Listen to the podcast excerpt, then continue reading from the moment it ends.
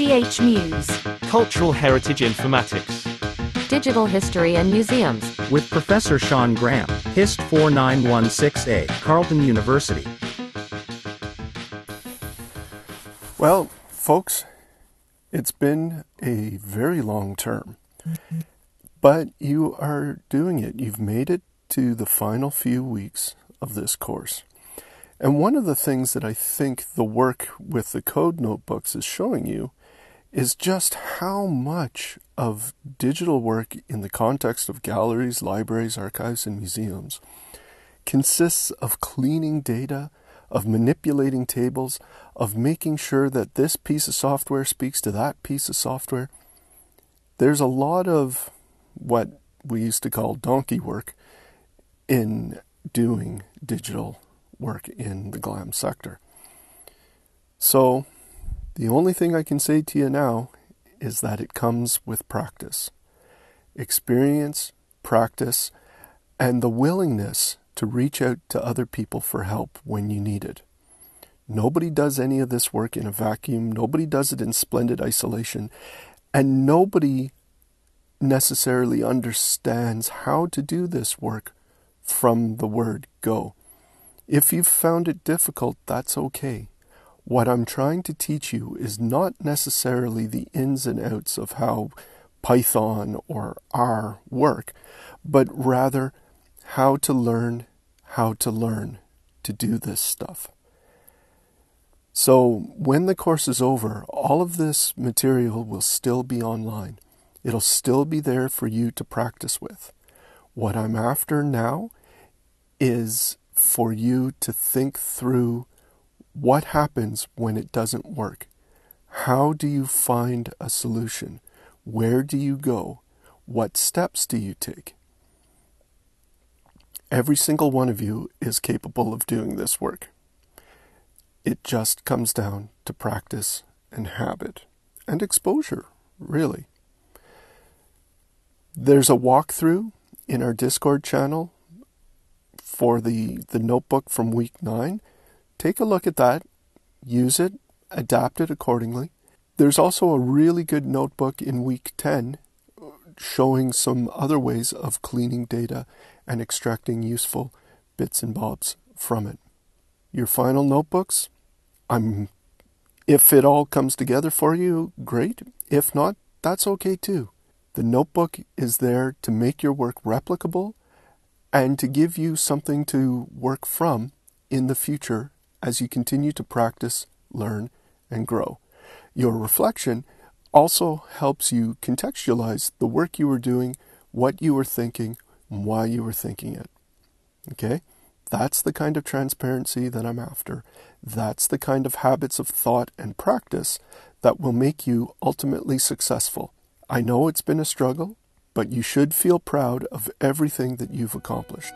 Just look at where you were when you started in January.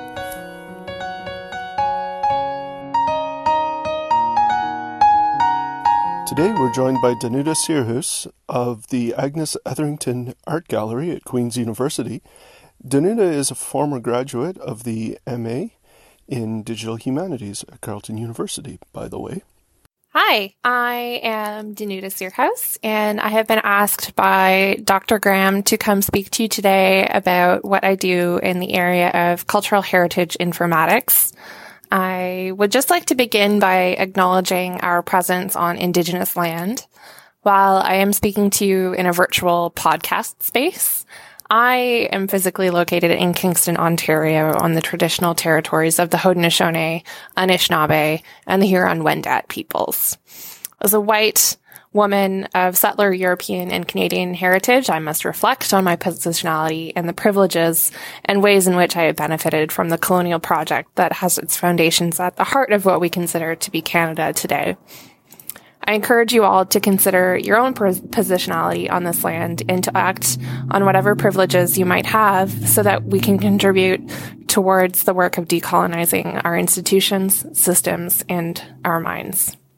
So, who am I and what do I do at my institution? I am the digital development coordinator at Agnes Etherington Art Center at Queen's University. I am a Carleton University graduate from both the Bachelor of Humanities program and the Masters of Arts in Art History with a specialization in digital humanities.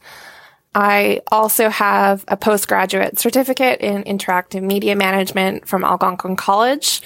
And I have also been taking a few courses lately on um, user experience design from OCADU. I have been with Agnes since December 2018, so two years now.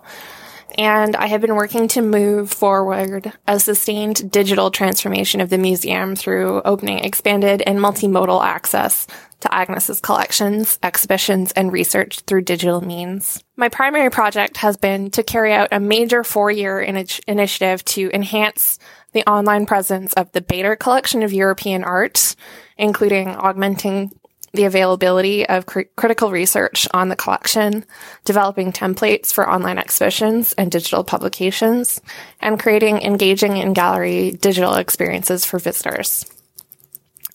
I've also been leading the coordination of Agnes's first digital strategy, a refreshed website design, which launched in January 2020, and the creation of Digital Agnes, which is a new online space that brings together all of our digital programs and highlights the cutting edge research and interactive projects that we have been doing at the gallery.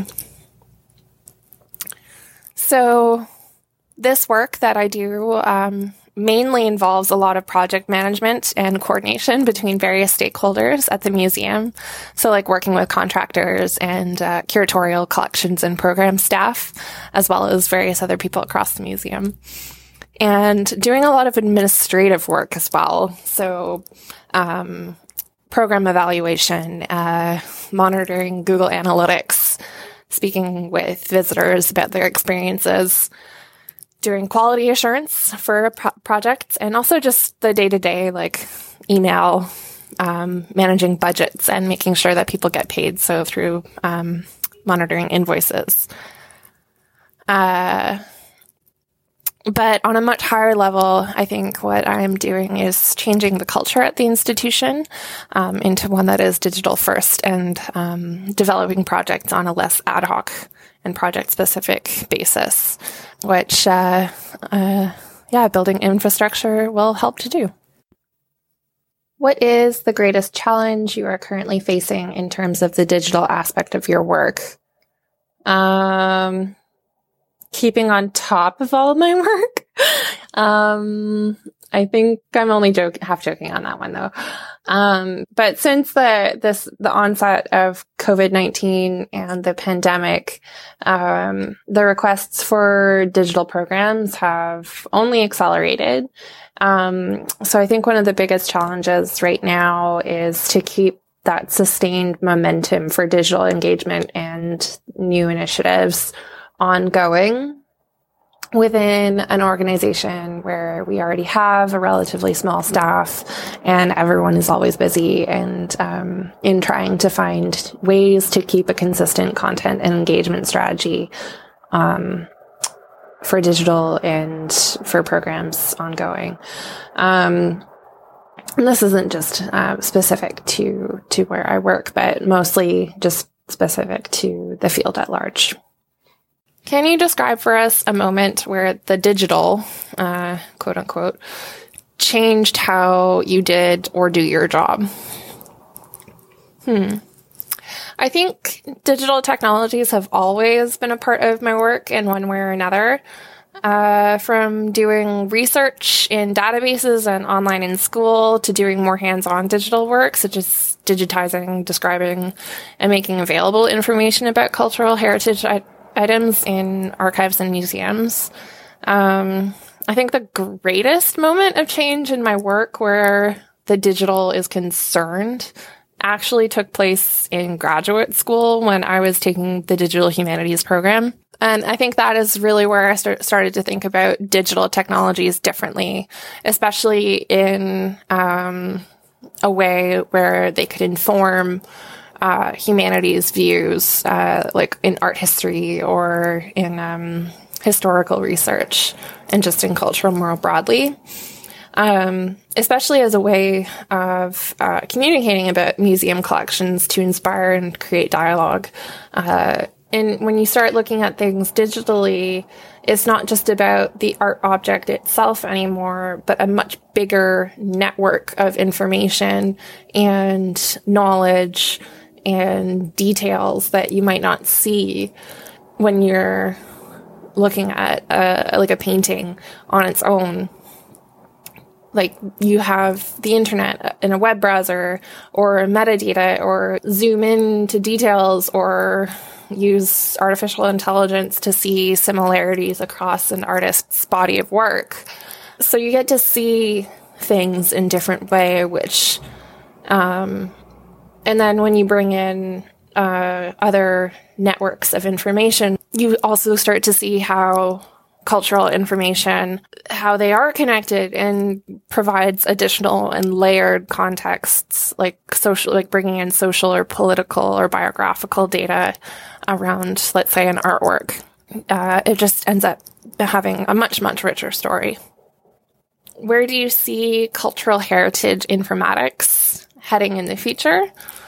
Um, it's an interesting question to answer this year, particularly.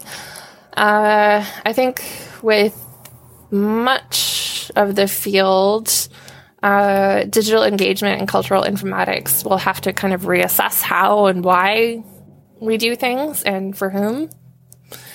Uh, it's been a long time coming, but the pandemic exposed a lot of cracks in the ways in which museums are operating. And in, and it's also pushed the industry to rapidly expand into the digital realm for programs and communicating with audiences on a completely different level than it has been operating on um, previously.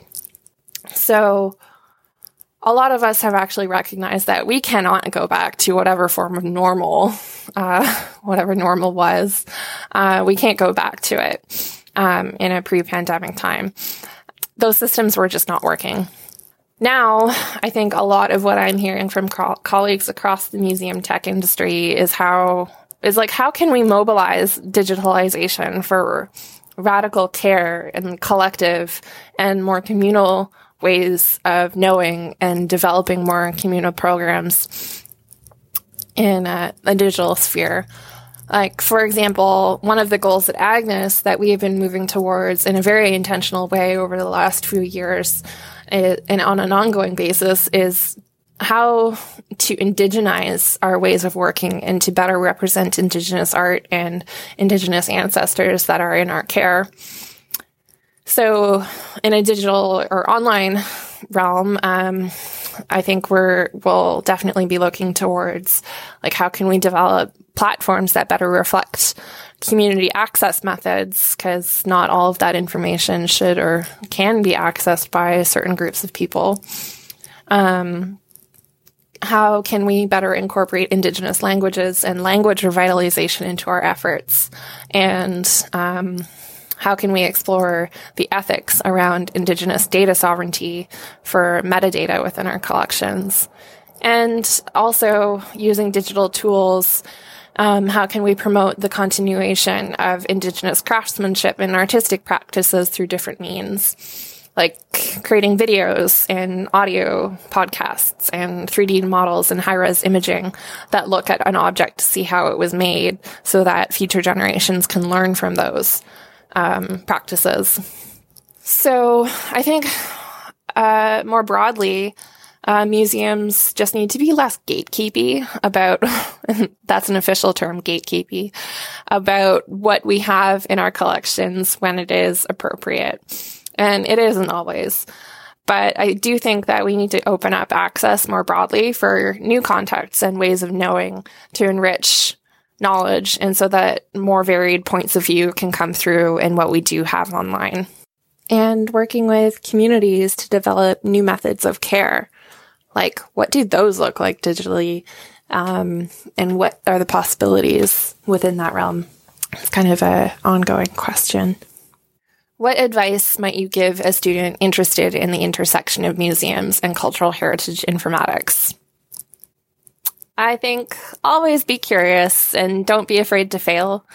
Uh, the field is constantly evolving, and there are many opportunities for learning, um, both in successes and failures. Learning uh, tangential things, you don't know where it might take you, but it's always beneficial. Um, and to think more broadly, like outside of museums, sometimes too. Um, I, I, would suggest uh, learning basic business skills uh, like project management, uh, dealing with budgets, and strategic thinking skills and such. Um, those are always going to be helpful um, and transferable skills uh, to learn. Um, also just learning like various digital media skills, um, like knowing how to craft a video or storyboard something, or how to uh, put together a podcast, or just like some very basic um, HTML and um, kind of understanding of like how websites and um, how those things work together to create uh, digital engagement strategies. Um, can be very, very helpful in keeping the visitor centered in whatever you do. Um, so getting their feedback early and often when you're doing a project, it's it's very, very important. And I guess just lastly, I'll just say generally just be open to different ways of thinking and use the skills that you have to create digital platforms that will advance social justice and change um, and new ways of working within museums. Um, and uh, yeah, that's it. Um, thanks very much for having me. And um, yeah, I hope what I said was useful.